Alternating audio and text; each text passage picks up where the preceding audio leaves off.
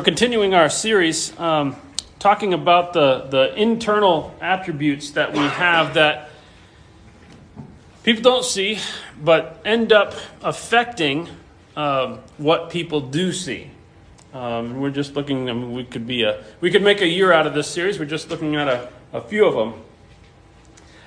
But uh, two thousand years ago, when or longer or slightly more recent, when techni- technology was inferior. Uh, people still need to store food and do things, and so uh, pottery was a little bit more common. Uh, we don't use pottery really that much today, but that was the primary method of storage without refrigerators. Well, in any age, as you might guess, uh, there are various levels of your quality. And uh, I suppose if you want just your basic dish, you know, your, your dollar store version will suffice. It just has to hold something. However, if you wanted something that stored water, or if you wanted, you know, something that was a little bit more airtight, you know, things had to have a, a little bit higher degree of quality.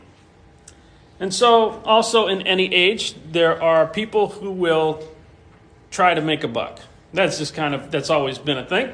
And so, in the markets, if you went to Greece or if you were in Rome or somewhere, there were, um, there were people who tried to make the profit. Am I not on? Someone's telling me I'm not on. I'm on. on.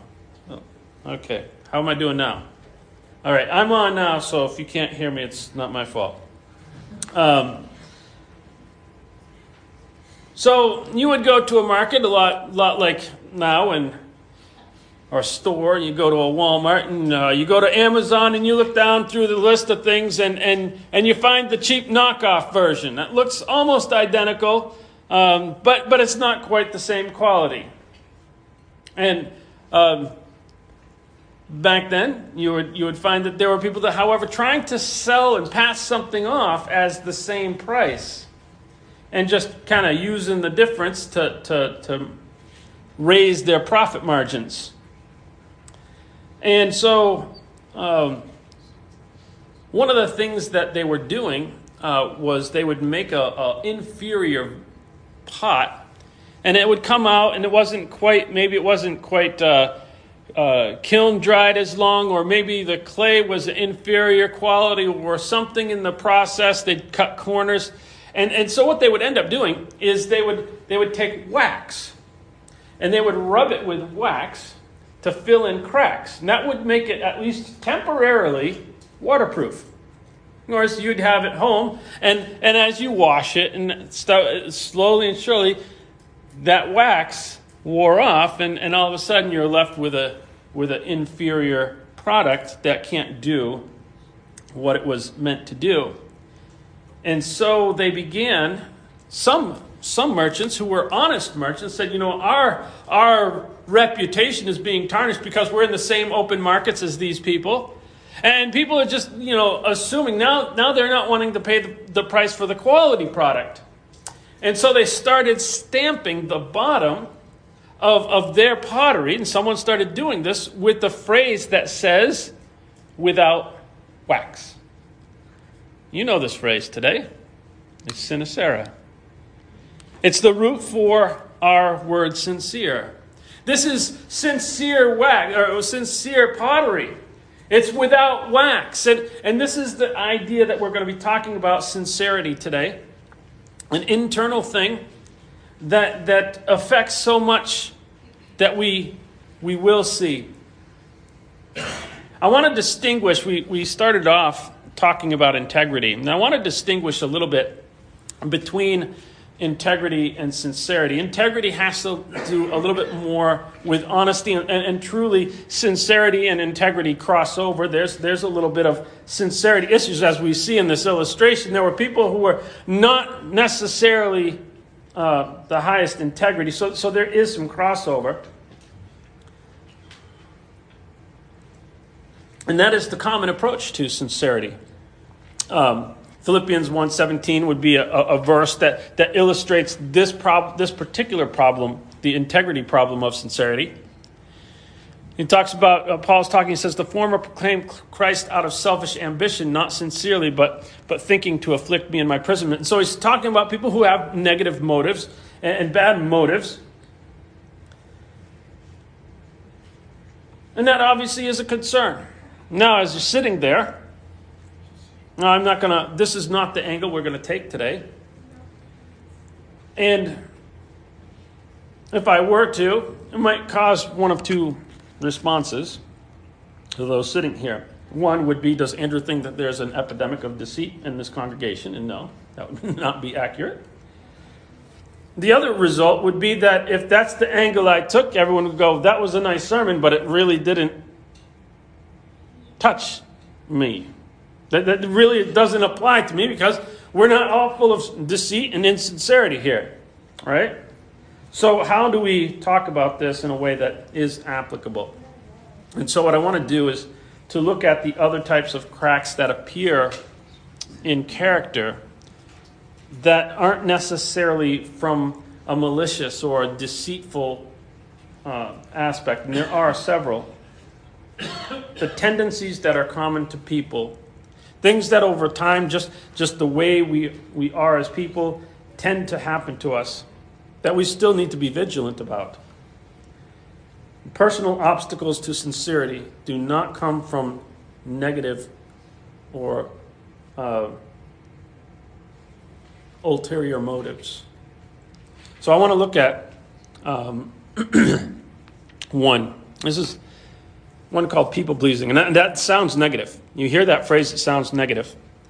But I want to look at this from a, again a, slightly different perspective. Colossians 3:22, bond servants, he says, obey in everything those who are your earthly masters, not by way of eye service as people pleasers, but with sincerity of heart, fearing the Lord. And so, so there is a, a negative aspect here where you would have servants that that do what they are technically supposed to do as long as the boss is watching them, but they're not sincere because as soon as he's gone, right? They're not interested in pleasing the master. That, that would be the negative aspect. But I want to look at this from a different aspect.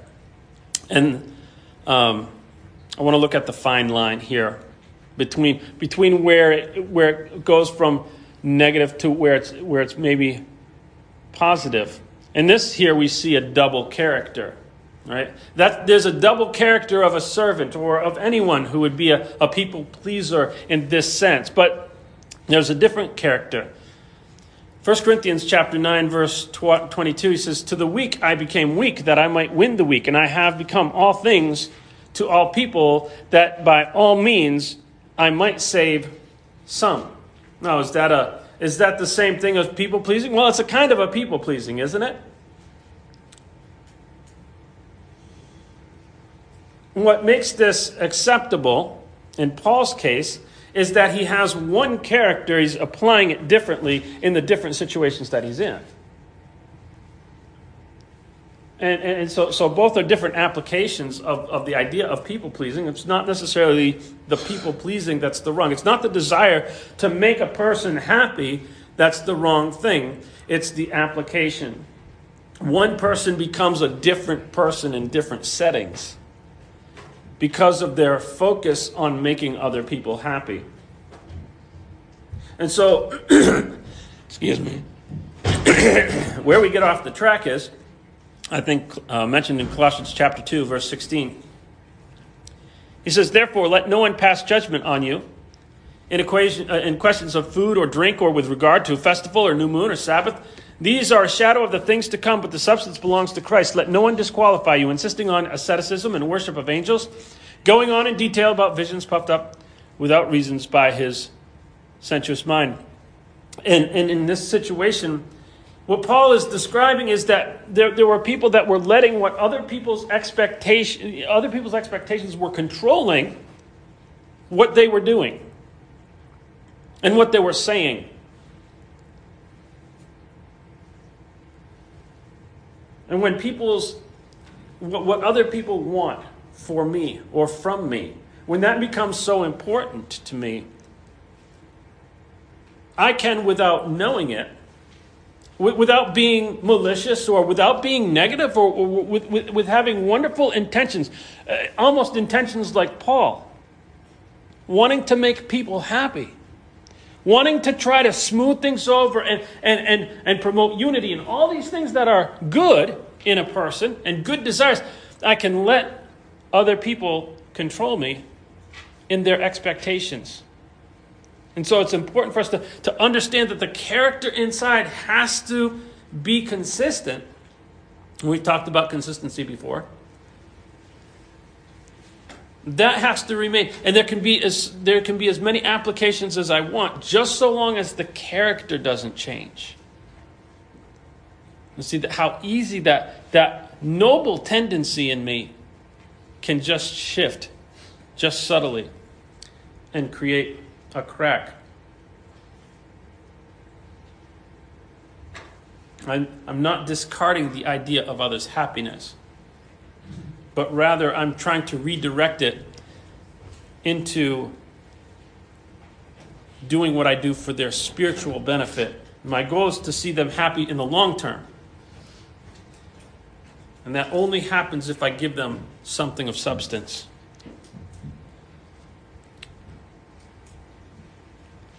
I want to talk about self preservation. James chapter 5, verse 16. He says, Therefore, confess your sins one to another and pray for one another that you may be healed. And the prayer of a righteous person has great power and it's working. This is one of the difficult, most difficult statements or requirements in the entire New Testament. Maybe the most difficult. It is difficult enough for us to admit to God our shortcomings to admit to other people my shortcomings is not something that comes easy. What makes this so difficult? Is it our distant culture? Is it our feeling of vulnerability? Right? I suppose it's not simply a cultural thing because I doubt that this has ever been incredibly popular.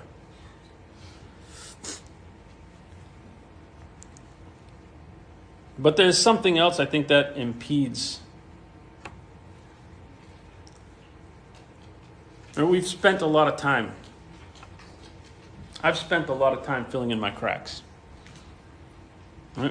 I come to, to church, I'm a highly polished person. I buffed out all those things. Now I can be polishing, you know, 30 seconds before coming in, right?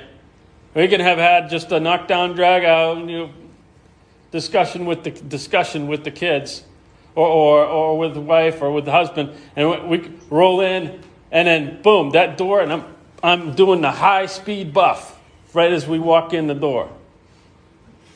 I'm good at polishing the wax, and, to to to to have that removed to where you say, wait a second, everything you've thought for the last seven years since you've known me is, is not exactly what you think. That, that, that's hard because I've got a lot of layers built up there. It's difficult.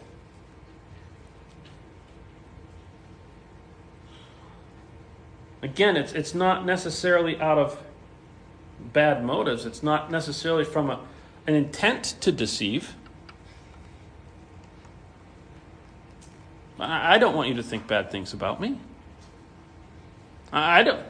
None of us wants to feel that. Oh, what will they say about me? What would they think? Now, I want you to notice some things about this text here James he says, confess your sins to one another. We have, over the thousands of years, there's this idea that, that this is, uh, you know, this is some group coming and, and uh, or, or some setting where you come and grovel for, you know, approval from other people. And that's not the setting. That's not the situation. This is a kind of a mutual thing. It's an interesting setting that he's encouraging here. It's different.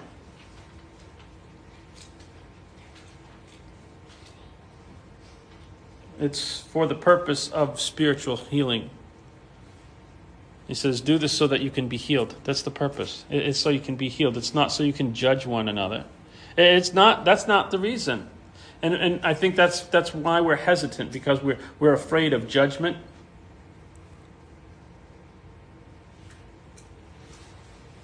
And so,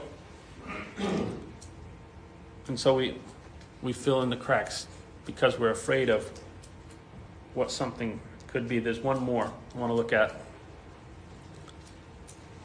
and that is obligation. Obligation can be a, a cause, a, a, a, crack in our. This is kind of like expectation. Uh, I, I think probably all of us can remember a moment in our past when you were a kid and you've done something, I don't know what, I still remember, I still remember stealing a motorcycle. My, my friend had, he had a new set of four toy motorcycles and it had a Honda, a Suzuki, a Yamaha, and I forget the other one, uh, Kawasaki. And they were they were they were beautiful. They're all really highly polished and everything. And I just wanted one. I just wanted one. I didn't have one, and so I was trying to sneak it into my pocket to get it home. Well, I got caught, and uh, and, and Joel wasn't happy, and uh, his mother wasn't happy. That was for sure. And so uh, I don't remember if I got a spanking. There's a good chance of that. But, uh, but I do remember, the part I remember is the apology. I was forced to apologize. But I didn't feel like apologizing. I was doing this out of obligation. I didn't feel it. And we, we do that with our kids. We say, now you apologize. Mm, right? You see that with kids? And we feel satisfied. They, they, they fulfilled the obligation. Good. All right? That's done. We move on. And we have sometimes, I, I think obligation is a crack in, in, our, in our lives that we just, I filled it in, we've done it, we're good. Let's go. Now, there are times where I don't want to apologize because I don't think I'm wrong. But I'm apologizing just so they'll leave me alone, or I'm apologizing because I'm required to, whatever the, the thing may be. I'm just apologizing. Maybe, uh, maybe I'm a big boy now, and I'm just apologizing so, you know, someone will get off my back. Okay, I'm sorry. Not really sincere, is it? It doesn't come from sincerity. It's kind of a good motive. I want peace in the house or I want whatever. I want to fulfill an obligation, and I know I'm supposed to do it.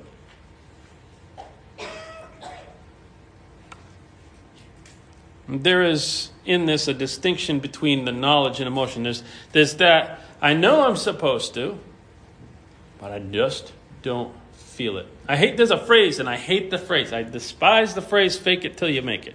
I, I hate that because that's that that is insincerity. Fake it till you feel. No, that is insincerity. But knowledge and emotion are not mutually exclusive. I want you to look at Romans chapter 1, 14 and 15. It says, I am under obligation, both to the Greeks and to the barbarians, both to the wise and to the foolish. So I am eager to preach the gospel to you who are also in Rome. He had an obligation. Paul had an obligation to do something, but that did not mean that in his obligation he was not happy to do it. Isn't that interesting? That, that, that obligation and our emotion can both be involved. Was he ever apprehensive? Yes. Was he ever apprehensive about a situation in which he was required to do something? I'm sure. And in those cases, he even said, Woe to me if I don't preach the gospel. If I have to sacrifice the emotion or the knowledge, then, then you better go with what you know to do. That, that I suppose is true. But we don't have to sacrifice the two. I want to look at another preacher. I want to go through the life of, of another preacher, or the event, one event in the life of this preacher. in the Old Testament. And Jonah, to me, reveals this, this divide between heart and mind. The, the knowing of what you need to do and sometimes not feeling it. And, and I think Jonah gets kind of a negative rap sometimes. We, we end up with a negative view of Jonah, and I, I think it's, it's largely fair. But, but I think there's a there's an aspect of it that that we, we turn Jonah into a completely awful individual, and that's not the case. The event that we know of in Jonah's life is one that occurs, and it, it occurs at the, at, at the end of his life. He's been a prophet for a long time in this event. And we're going to just kind of skip through some verses here and illustrate this divide. When we begin in chapter 1, verse 2 and 3, where God tells him, Arise, go to Nineveh, the great city, and speak out against it, for their evil has come up before me. But Jonah rose, and he, flowed, he, he fled to Tarshish from the presence of the Lord. He went down to Joppa and found a ship going to Tarshish, and he paid the fare and went down to it, went to Tarshish away from the presence of the Lord. Now, um, from all indications, this is actually in Spain. I want you to think of being in Israel and fleeing to Spain. Now, that's almost due west, a little bit north of west. He was asked to go a little north of east. he went almost 180 degrees in the opposite direction, thousands of miles. Or he was intending to go thousands of miles. He did not get there.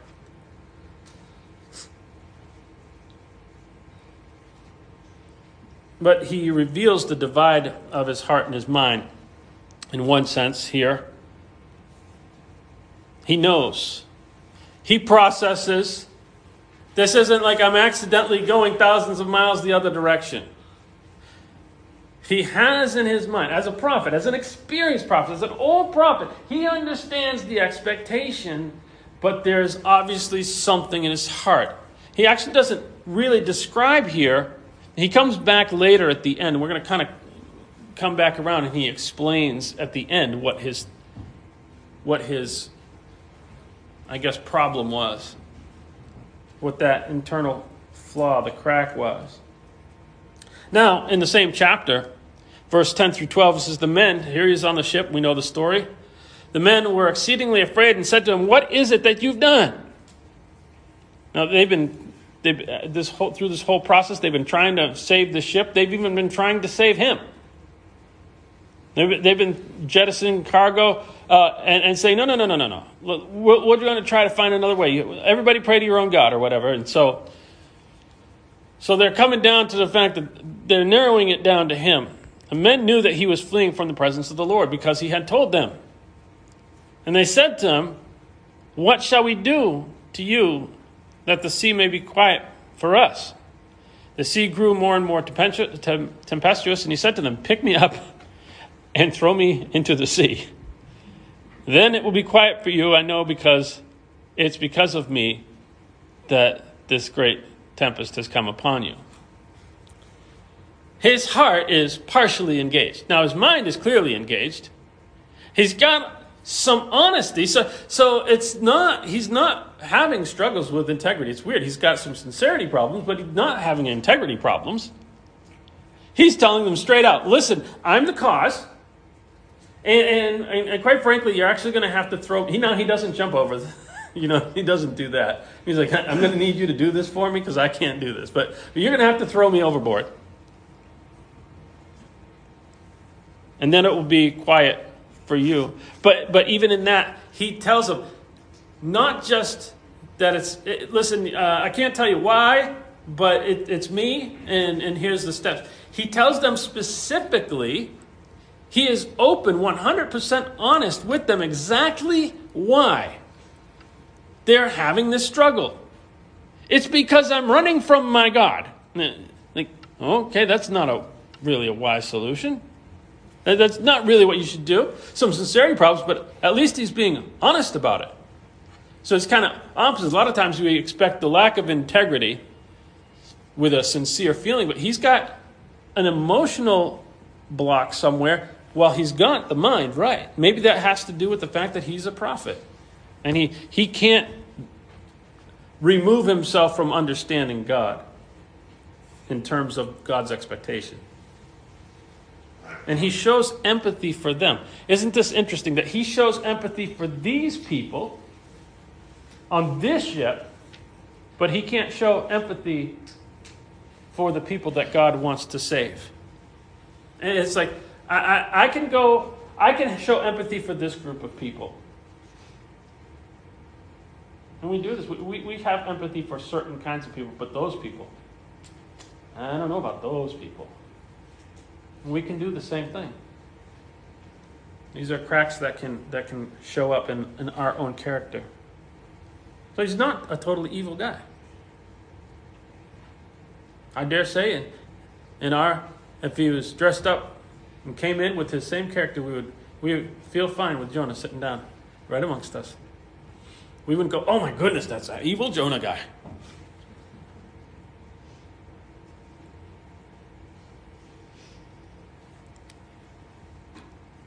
Jonah began to go on a city, into the city. So we're now in chapter 3. We're, we're after the fish or whatever. And, and uh, he called out, 40 days, Nineveh's overthrown.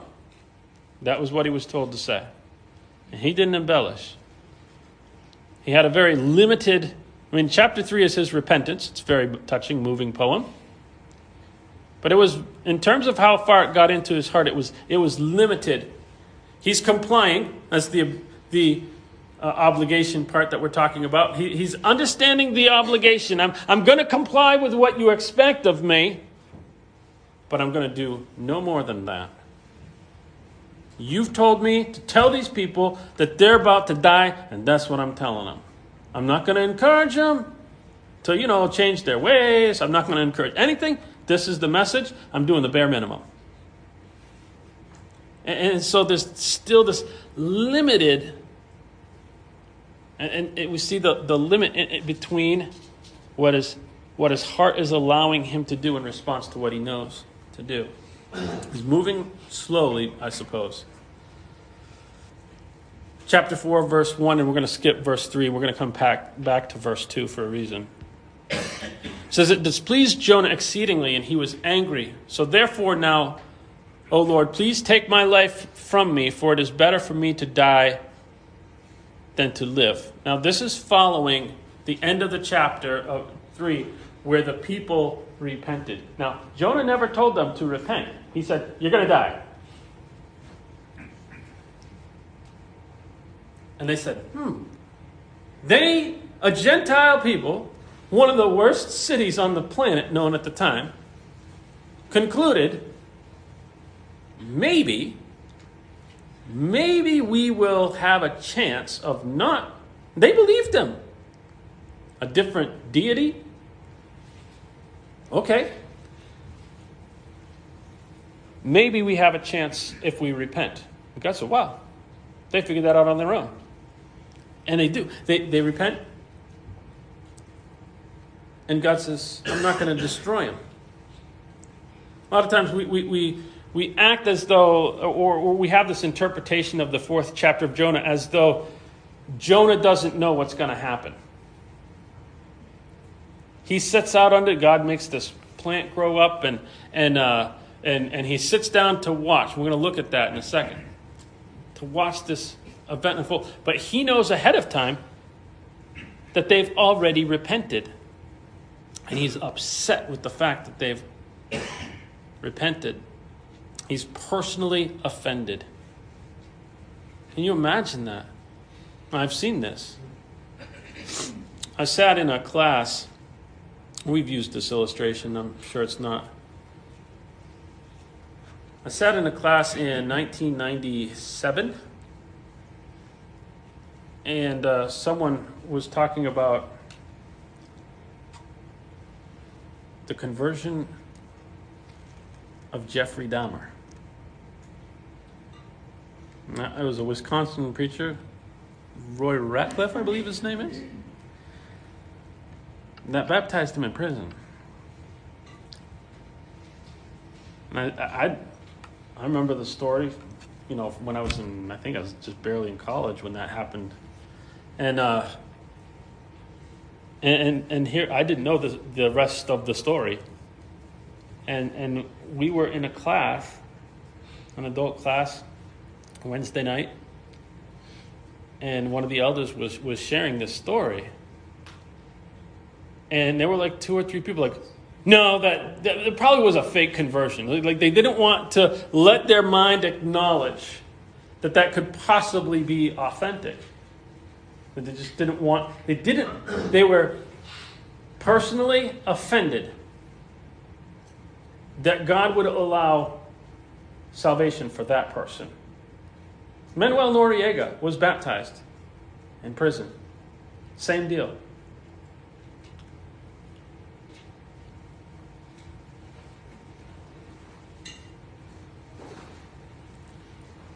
Some people are just not good enough for heaven.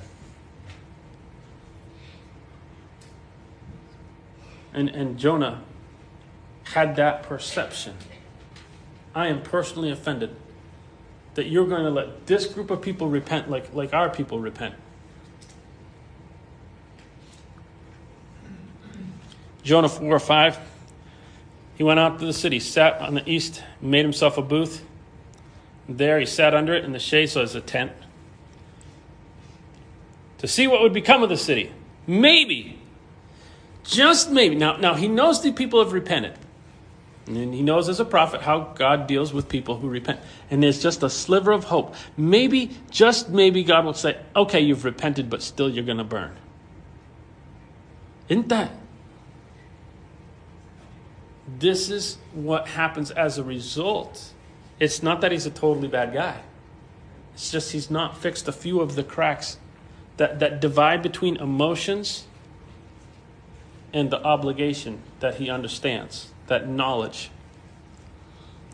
And, and so, what happens as a result of this is that he has a limited role. What do I mean by that? This is where the story ends. This is how we leave Jonah. There's no good ending. Now, there's all sorts of conjecture. Who wrote the book of Jonah? Did, did Jonah repent later of this and, and, and realize somebody wrote the book of Jonah? Either Jonah told somebody or, or Jonah wrote it and was not flattering to himself, which would indicate that, you know, maybe he kind of had second thoughts about this, you know, prior to dying. I, I don't know.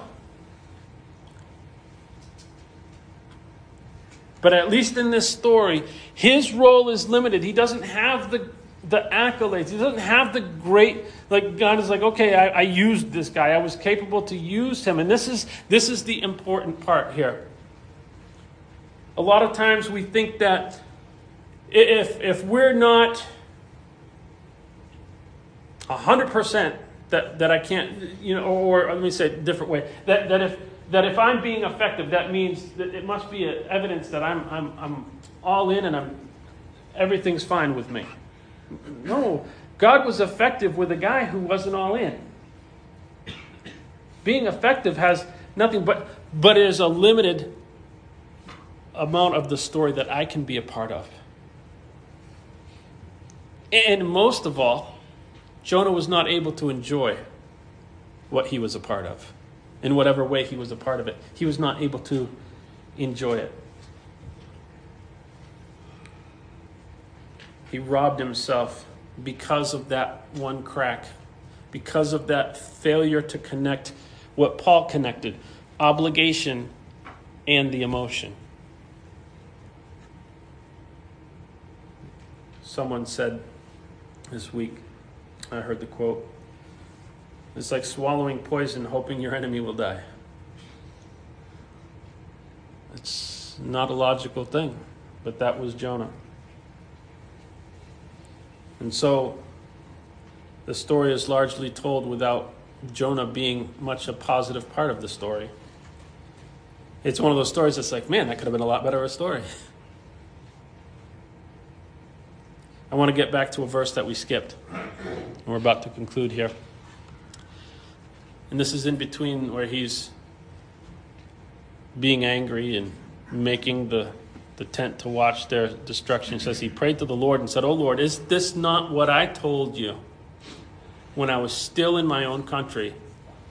That's why I fled from Tarshish or to Tarshish, because I knew that you are a gracious God. And you are merciful. You're slow to anger, and you abound in love, and you relent from disaster. I knew that was, I knew what you were trying to do. I knew you were trying to save these people, and I just didn't want to be a part of that.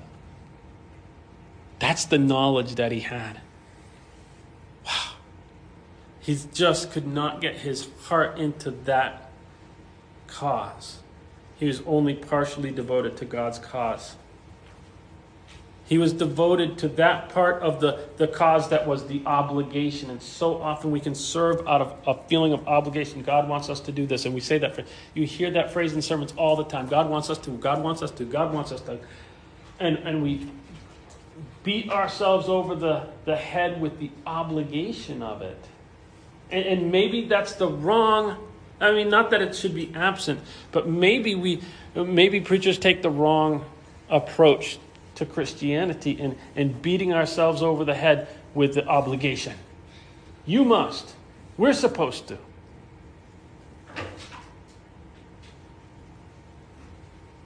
Jonah knew the obligation. That was not his problem. That was not the crack. He not only knew the obligation of, of what activity was expected, he knew, he, he describes and defines the character of God. Oh, how many times have we ever heard, and oh, the God of the Old Testament is a God of judgment, and, and that's not the God that Jonah describes 700 some odd years before Christ. He describes a gracious, merciful, slow to anger, loving, relenting Savior. That's the God of the Old Testament. It's the same God of the New Testament. And he just couldn't let it into his heart. There was that disconnect. God is a merciful God. And He doesn't have exceptions for those mercies that He extends. He doesn't have people that are off limits from that, regardless of their past.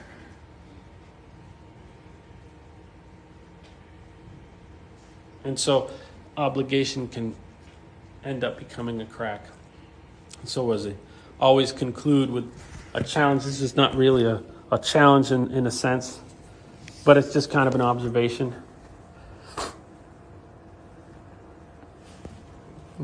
Sometimes you've got to do some quality control. To, to reanalyze where, where maybe a small sliver is.